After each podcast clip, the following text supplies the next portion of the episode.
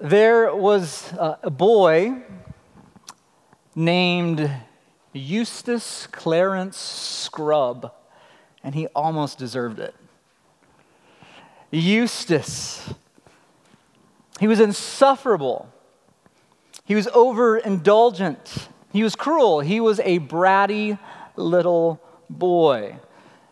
And this Eustace, as some of you may know, well, he gets magically drawn into an enchanted realm. He gets drawn into a world called Narnia. And he gets drawn in with two other kids, Lucy and Edmund. And they find themselves on the deck of a ship on the high seas. And the name of that ship is the Dawn Treader. You guys are with me this morning. Good. I'm speaking, of course, here of C.S. Lewis's book, The Voyage of the Dawn Treader. Now, Eustace is just nasty. He's spoiled. He's intolerable. Or, as Edmund puts it so brilliantly, he's a record stinker. He's a record stinker. At one point in their adventures on Dragon Island, Eustace goes off by himself. Everyone else is working, they're pulling their load, and he just wants nothing of it because he's too good for that. So he heads on out and he finds something brilliant and shining. He finds a dragon's hoard. He finds a cave shimmering with golden treasure, and he's giddy.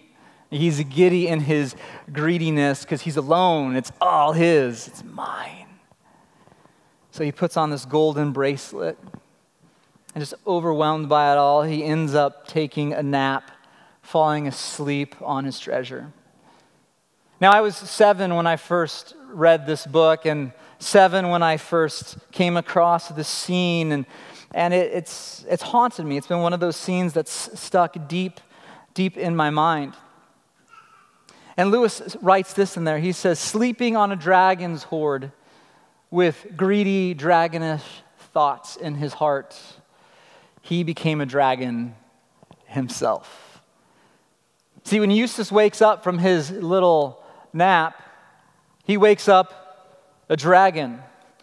And that golden bracelet that he put on his arm in celebration is now cutting deep into his swollen dragon flesh his selfish actions, his greedy undertakings, his treasure has now changed him into a beast. But rather than freeing him, his greed and golden bracelet has become a shackle and the source of all sorts of suffering. So it's brilliant. The simple, imaginative story that Lewis writes. It shows us the profound truth of the formative power of greed and the profound truth of the formative, soul shaping power of its polar opposite generosity. Eustace has practiced greed for years, and now he is turned into a dragon. Might we be turning into dragons? I know that might sound a little silly, but it doesn't mean it's not true. Might we be turning into dragons? Or might we be turning into something quite different? Might we become like the dragon slayer? See, both greed and generosity are formative, soul shaping. They change us degree by glorious or dragonish degree. The scriptures tell us in 2 Corinthians chapter 9, verses 6 through 9, that God loves a cheerful giver. He's a glad God, and He wants us to be glad joyful, mirth filled givers, to become like him. And in the Sermon on the Mount, Jesus tells us to look at the world with generous eyes, to have uh, an abundance mindset rather than a scarcity mindset. Jesus says, Look, perceive, apprehend the world this way, see the abundant goodness of God your Father. I mean, look upon the lilies. He's arrayed them in incredible splendor. And look upon the ravens. They're not want for food in any way, shape, or form. See, Jesus is, is bragging on his Father, saying, Look at the vast generosity of the Father who sits in the heavens and smiles over this earth. He says, don't be, don't be anxious. If God takes such good care of those lilies, He will, he will dress you. If He takes care of those silly crows, I mean, how much more you? You are a child of the living God. He will take care of you. So don't be anxious. Don't worry. Like, don't freak out and grab frantically at all the things that you can hold on to. Rather, live generously, live joyfully, because God is generous and His abundant grace ought to make us a generous people. See, there's a number of practices that we, as followers of Jesus, are trying to enter into, trying to get into not only our mind, but into our very bodies. And one of them is a practice of joyful generosity. And joyful generosity is the practice of gladly giving to others what God has gladly given to you. Gladly giving to others what God has gladly given to you. Notice it's not just giving to others. Because there's a way to be like Scrooge and to give and like just hold on to it as you're like releasing it, right? Without any joy, without any delight, without any wonder in the soul. But we are called to gladly give because God has gladly given to us. He hasn't been like, well, I guess I'll save you. It's like, here's my son. Drink of these fountains of joy. And it's with that kind of posture we are called to give. So, what is Jesus doing here? He's teaching us to live in accordance with our spiritual DNA, to be like our Heavenly Father. Joyful generosity is the practice of gladly giving to others what God has gladly given to you. And, and with that said, I should also say this apprentices of Jesus are weird. Like, we're strange. And we should be strange in this world. We're right side up in an upside down world, and we're going against the grain of how the world operates. We should live counter culturally. This means that Christians use and participate in things like power and sex and money in very different ways. Jesus spoke often to his apprentices about money and all the problems that money has minted um, and so we should talk about some of these things, lay them out, open them up. The first one is, is simply this uh, greed is green. Greed is green, and what I mean by that is greed is camouflage, it hides itself from us. We rarely think, man, I'm greedy.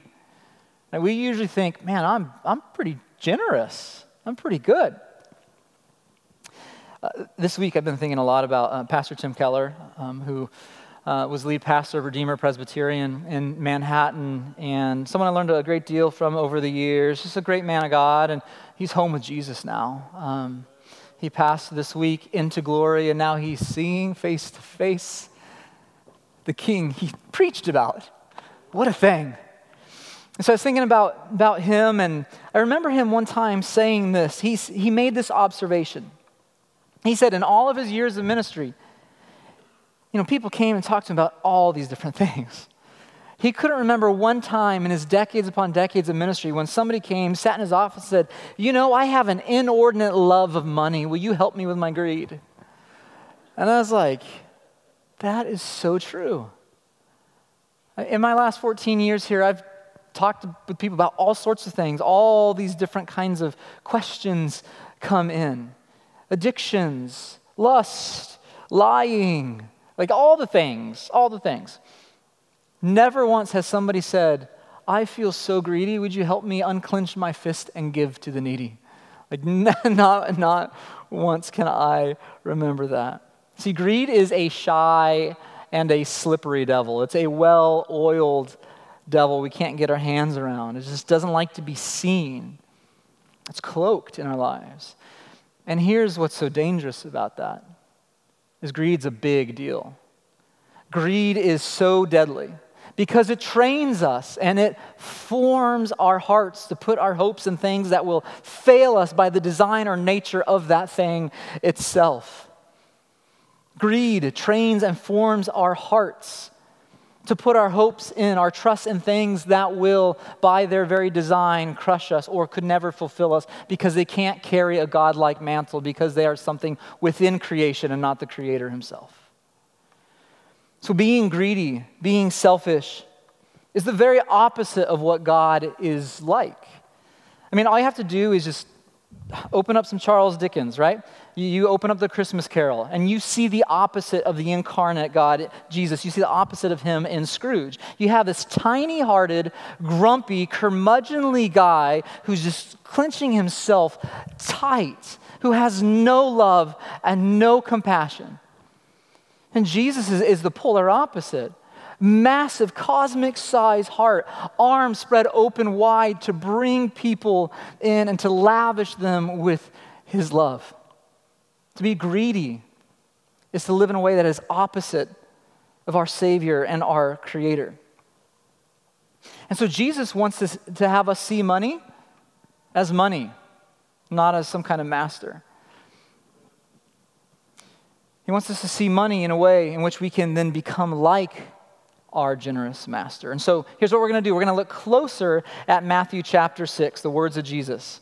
So um, let's get our bearings here. What we're about to read comes from the Sermon on the Mount. This is Jesus' shimmering manifesto on what it looks like to be an apprentice of Jesus. Go read it this week. Get it in you. It's so good. I'm going to pick up at verse 19. It says this do not lay up for yourselves treasures on earth where moth and rust destroy and where thieves break in and steal. But lay up for yourselves treasures in heaven where neither moth nor rust destroys and where thieves do not break in and steal. For where your treasure is, there your heart will be also. Now, what Jesus is doing here in the Sermon on the Mount he's, contrast, he's contrasting two ways of life, two ways of living. Here's how to live the good life, the kingdom life, and here's how to live the foolish life, the broken ways of this world. You know, he's contrasting these two things, and he gets to this topic of, of money. And he says there's two options. There's just two options. You can either lay up treasure on earth or lay up treasure in heaven. You can invest for the short term, live for the things that are fading, or you can invest in what is eternal, live for what is everlasting. Now, as you process this and think through what Jesus says, one of the questions comes up, at least it rose in my soul this week, is like, well, how do we do that? Because we know how to store up treasures on earth, don't we? Like, we're a pretty affluent community in a very affluent city. We know how to store up treasures on earth. We gather stuff. We know how to grow money with our various funds. We know how to calculate a winning ROI. For some of us, it's a job. For others of us, it's a hobby. But how do you do it regarding heaven? How do you store up treasures in heaven? Well, you live generously. And the Apostle Paul helps us here with his teaching in 1 Timothy chapter 6. 1 Timothy chapter 6, 17 through 19 uh, teaches us how to do this. So here's what he says. He's talking to his protege, Timothy, helping Timothy lead the churches. And so here's what he says Well, as for the rich in this present age, charge them not to be haughty, nor to set their hopes on the uncertainty of riches, but on God, who richly provides us with everything to enjoy. Notice he, he's going to tell them how to live, but then he links it right away with who God is and how God loves, because we can only operate rightly if we know who God is and how he loves. So he gets the order right. Verse 18 they are to do good, to be rich in good works, to be generous and ready to share, thus storing up treasures for themselves as a good foundation for the future, so that they may take hold of that which is truly life. Let Scripture interpret Scripture. Paul is talking about what Jesus is talking about. Be rich in good works, seek the good of others, store up treasures in heaven by living as a citizen of heaven here on earth. Live in light of eternity right now in the temporal time frame in which you live. Give generously to others and bless others because God has first blessed you. We love because he has first loved us. So good deeds benevolence, worthy enterprises, meeting various needs, feeding the poor, clothing the cold, blessing our neighbor, investing in the mission of the spread of the gospel and the spread of the kingdom. These are the treasures that are laid up in heaven. These are the things that, that will not burn out, that will not evaporate. These things will live and last forever. The treasures on earth, they have a, a split second life frame, so to speak. In the grand span of existence, they, they are here just for a moment. And Jesus uses his clear reason, highlighting the temporal nature of the riches we so often cling to. And, uh, you know, on, on deathbeds, people will end up talking about the things that, that meant the most. It's, it's the, the, the, the situations of most gravity and joy that, that rise out of them, or, or fear. So when someone's on their deathbed, you, you don't have somebody who, say, who says, uh, man, that, that second generation of the third iPhone, I'm so thankful for that. Like, that thing is so outmoded, so outdated. That is nowhere on anyone's mind. It's so faded. It is time stamped. It's here for a moment, and then it's gone. But what they do say is, Thank you for my family. Or I wish I had it all over to do again to invest in my family or to say to my mom or to say to my dad. It's those kinds of things, those relationships that show forth our design as image bearers. It's those things that rise when someone is on their deathbed.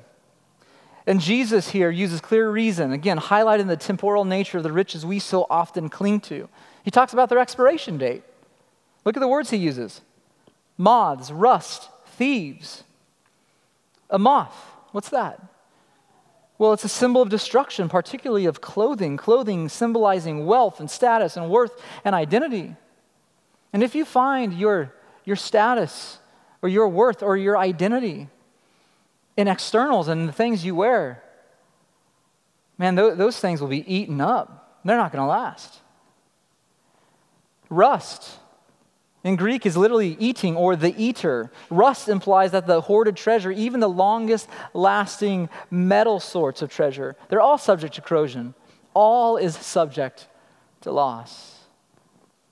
Thieves breaking in. The, the Greek verb here literally means to dig through a wall because the Jewish people back at this time would, would build their houses often with, out of mud bricks. So thieves could dig in from the side to steal treasures. In other words, all can be taken from you. All. Earthly treasures will not survive the teeth of time, they will be eaten by entropy. Earthly treasures will not survive the teeth of time, they will be eaten by entropy. And so Jesus calls us out, and he does this brilliantly. He, he's so good at, at wordsmithing, creating these principles, saying these principles. Um, he lays this out so well. This is a truth of truths. He says, For where your treasure is, there your heart is also. For where your treasure is, there your heart is also. I, I admit, like, for the longest time, when I heard that, I only saw one side of the coin. Because what he's just put forward is this beautiful currency of reality, and this coin has two sides. So I want to talk about one side, and then I'll talk about the other. The first side of what he says is this Money exposes your heart, money displays what's in your heart. You know, it's like in those, those crime dramas where they're trying to find the, the bad guys and they're always like, follow the money trail, follow the money trail. We'll find clues there of where they are and who they are. Follow the money trail. Because if you want to know what somebody really values, if you want to know what's important to them, follow the money, look at the budget, examine the books, check the receipts. If you want to know what's in someone's heart, look in their wallet or look in their credit card statement. Let's say it this way I think this is helpful. Our relationship with money is a thermometer.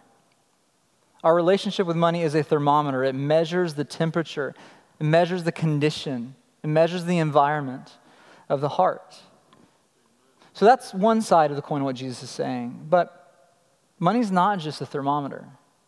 Money is also a thermostat. See, it's not just a thermometer that measures our desires, it is a thermostat that works to alter, that transforms our desires, that shapes and reshapes them. So let's say it this way Giving is both a thermometer that tells of the heart's condition and a thermostat that alters the heart's condition.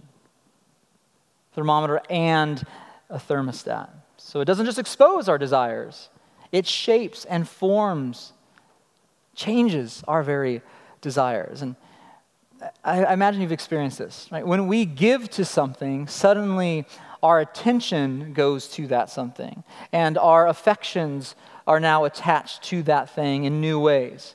Uh, so, attentions and affections, our desires are now hitched to those things. So, imagine you invest in the stock market, right? And, and you, you get some stock in Amazon or Tesla or someone or somewhere, right?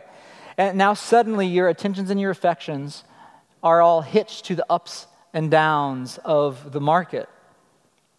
If you start to give to monthly miracles or Shepherd's Gate or to the benevolence fund here at the church or to a missionary, you'll find an increase in affection, an increase in awareness for those things. You'll be tuned into what's going on, and your heart will be tuned towards those things. Right? And so now our stories uh, and, and our emotions are woven into those things that we have given to. We become tethered to them, entangled up in them, often in good ways, often in really bad ways. So our hearts follow the money. So, do you want to grow in your care for those who are in need, those who are in, in crisis? Do you want to care for those who are poor? Then give. Give. Unclench the fists and give. Get involved with your time and your talent and your treasures. And when, we when it comes to generosity, we're not just talking about cash, we're talking about time and, and talent. Like our time is, is a gift that we can give to others, that we are to live generously with. Our talents are to be given away. The amount of talent in this room, like I know a lot of you. And like some of the ways you think and the ways you care for people, your, your, your design eye, your brilliant engineering mind, your, your creativity, like the things you do, like it's just, it's mind blowing. And God has put those things in you that you would become a channel or a conduit to bless other people, that this world would see the wonders of the God who made you. And so those too are also to be given away.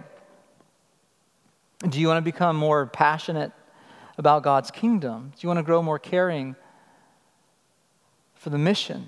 Well, give your resources to them, your time and your energy and your finances, because your heart will follow the money. So, again, joyful giving. Joyful giving is a way we know a life is changed by grace, and joyful giving is a way by which God's grace changes us. And that joyful bit's really important because you can have people give all day long, but it's not an indicator of a, of a gospel transformed heart. You just have people begrudgingly just like, I'm supposed to do this. And that is just a legalistic, broken down religion kind of way of doing this, going, if I don't do this, then God's going to smack me somehow, so I better do it. Like, that is not how we give. We give from a posture of joy because we have everything in our God. He has given us everything. So, the more we are generous, the more we practice being like Jesus, and the more His grace transforms us and habituates us to opening up our hands and blessing other people. Now, here's an interesting thing. Um, so, from money, Jesus moves to talking about vision. Did you catch it when I first read the verse on the front end? Jesus talks about money, then he talks about vision, and then he talks about money. So is this one of those spots where like the Bible is clearly this hodgepodge of writers who don't know what they're doing and they just accidentally slip this thing in? This is brilliant. Okay, Jesus talks about, help me out, he talks about money, he talks about vision, and then he talks about money. Look at what he does. This is so cool. Verses 23, uh, 22 and 23. He says this uh, The eye, the eye is the lamp of the body. So if your eye is healthy, then your whole body will be full of light. But if your eye is bad, your whole body will be full of darkness. If then the light in you is darkness, man, how great is that darkness? C.H. Spurgeon once said that this, this sentence has in its nature the nature of a proverb and should be thought upon often. he's right. This is a powerful sentence. So let's think about it. the eye is the organ of sight, right? That, that, that's pretty clear. The eye is the organ of sight. So if one's eyes are darkened, then all is dark. That makes sense. But if one sees with crisp, sharp, like 4K high def vision, then they can walk in that vision. Okay. But this is a little confusing, so let's, let's press into this for a few. So, back to Spurgeon here. Um, in a sermon of his from 1860 called A Single Eye and Simple Faith, he says this He says, Faith then, faith then is the eye of the believer's soul. Any diseases, therefore, in our faith will bring diseases into the entire man. Uh, a more modern commentator, Leon Morris, he wrote this um, in his book on the gospel according to Matthew. He says, just as a healthy physical eye means illumination for body functions, so a healthy eye of the soul means enlightened living. In other words, you live well. In short, how one perceives reality is so essential. How one sees Jesus, how one sees the Father, how one sees money. These are crucial, crucial matters. So the eye, so the idea of the eye as a lamp is, is that light comes into the body through the eye, right? And, and if the eye is bad, it's not working well, then we bump about and bang about in a blurry and dark world. We carry the darkness within us. It's not just the darkness out there that we can flip a switch and see, it's a darkness within us. Ever run into reality like late night, you know, you wake up out of bed and you don't turn the light on? Anybody ever run into reality? And by reality, I mean a door, a door frame, or a wall? yes, I've done this. I'm a light sleeper. I hear noises. I pop up out of bed and I go look and like, I've done it. You know, I've hit, I've hit a wall, right? My eye was working, but there was darkness in the room. But how great of a darkness is it if your eye isn't working? Jesus says, I don't want you to be stubbing your toes. I don't want you to be headbutting walls. I want you to live in accordance with the truth. So, what's the point of Jesus' basic optometry lesson here? Jesus is teaching us how that how we perceive money and resources is key. Do we, do we see God as a generous God? Do you see Him as a Father who loves you and is willing to provide for you? Or do you see money as the go to to get the security, to get the peace, to get the status that you want? Money, vision, money. Jesus has linked money with our perception of the world. And now in verse 24, he's going to shed light again on the problem of money. So let's finish that money vision, money sandwich here. Verse 24 No one can serve two masters. For either he will hate the one and love the other, or he will be devoted to the one and despise the other. You can't serve God and money. See, when money becomes our heart's treasure, when money becomes more than money, we've gone dark. We've gone dark. Jesus is teaching us that we need to see money as money, not as a God that can sacrifice for us, but as a broken and cruel God that we have to sacrifice for. This is a God that crushes us. This is a God that we have to sacrifice for, that we have to put our kids on the altar of success, that we have to put our family and our integrity on the altar of success and sacrifice for this stuff that will make us feel important and powerful. It is not a God who will sacrifice himself for us, spill his own blood for us, change us from the inside out so that we can be loving. One is a good God who will fulfill all the promises he makes. The other is a terrible God who will leave us as orphans. And, and here's, here's the thing, though. Let's, let's be honest about this that there is often a self justifying, loophole seeking part of us that says, well, maybe I can serve both if I just play this thing right. Maybe I can serve both, find a middling position. But But serving two masters is not like having two part time jobs where you're like figuring out the schedule and putting it all together and going, these two can live together. It's more like having two spouses. How's that going to go? Because by very nature of having two spouses, to be loyal to one is to be disloyal to the other. It's all or nothing. This is a zero sum game, totally mutually exclusive. It cannot be both.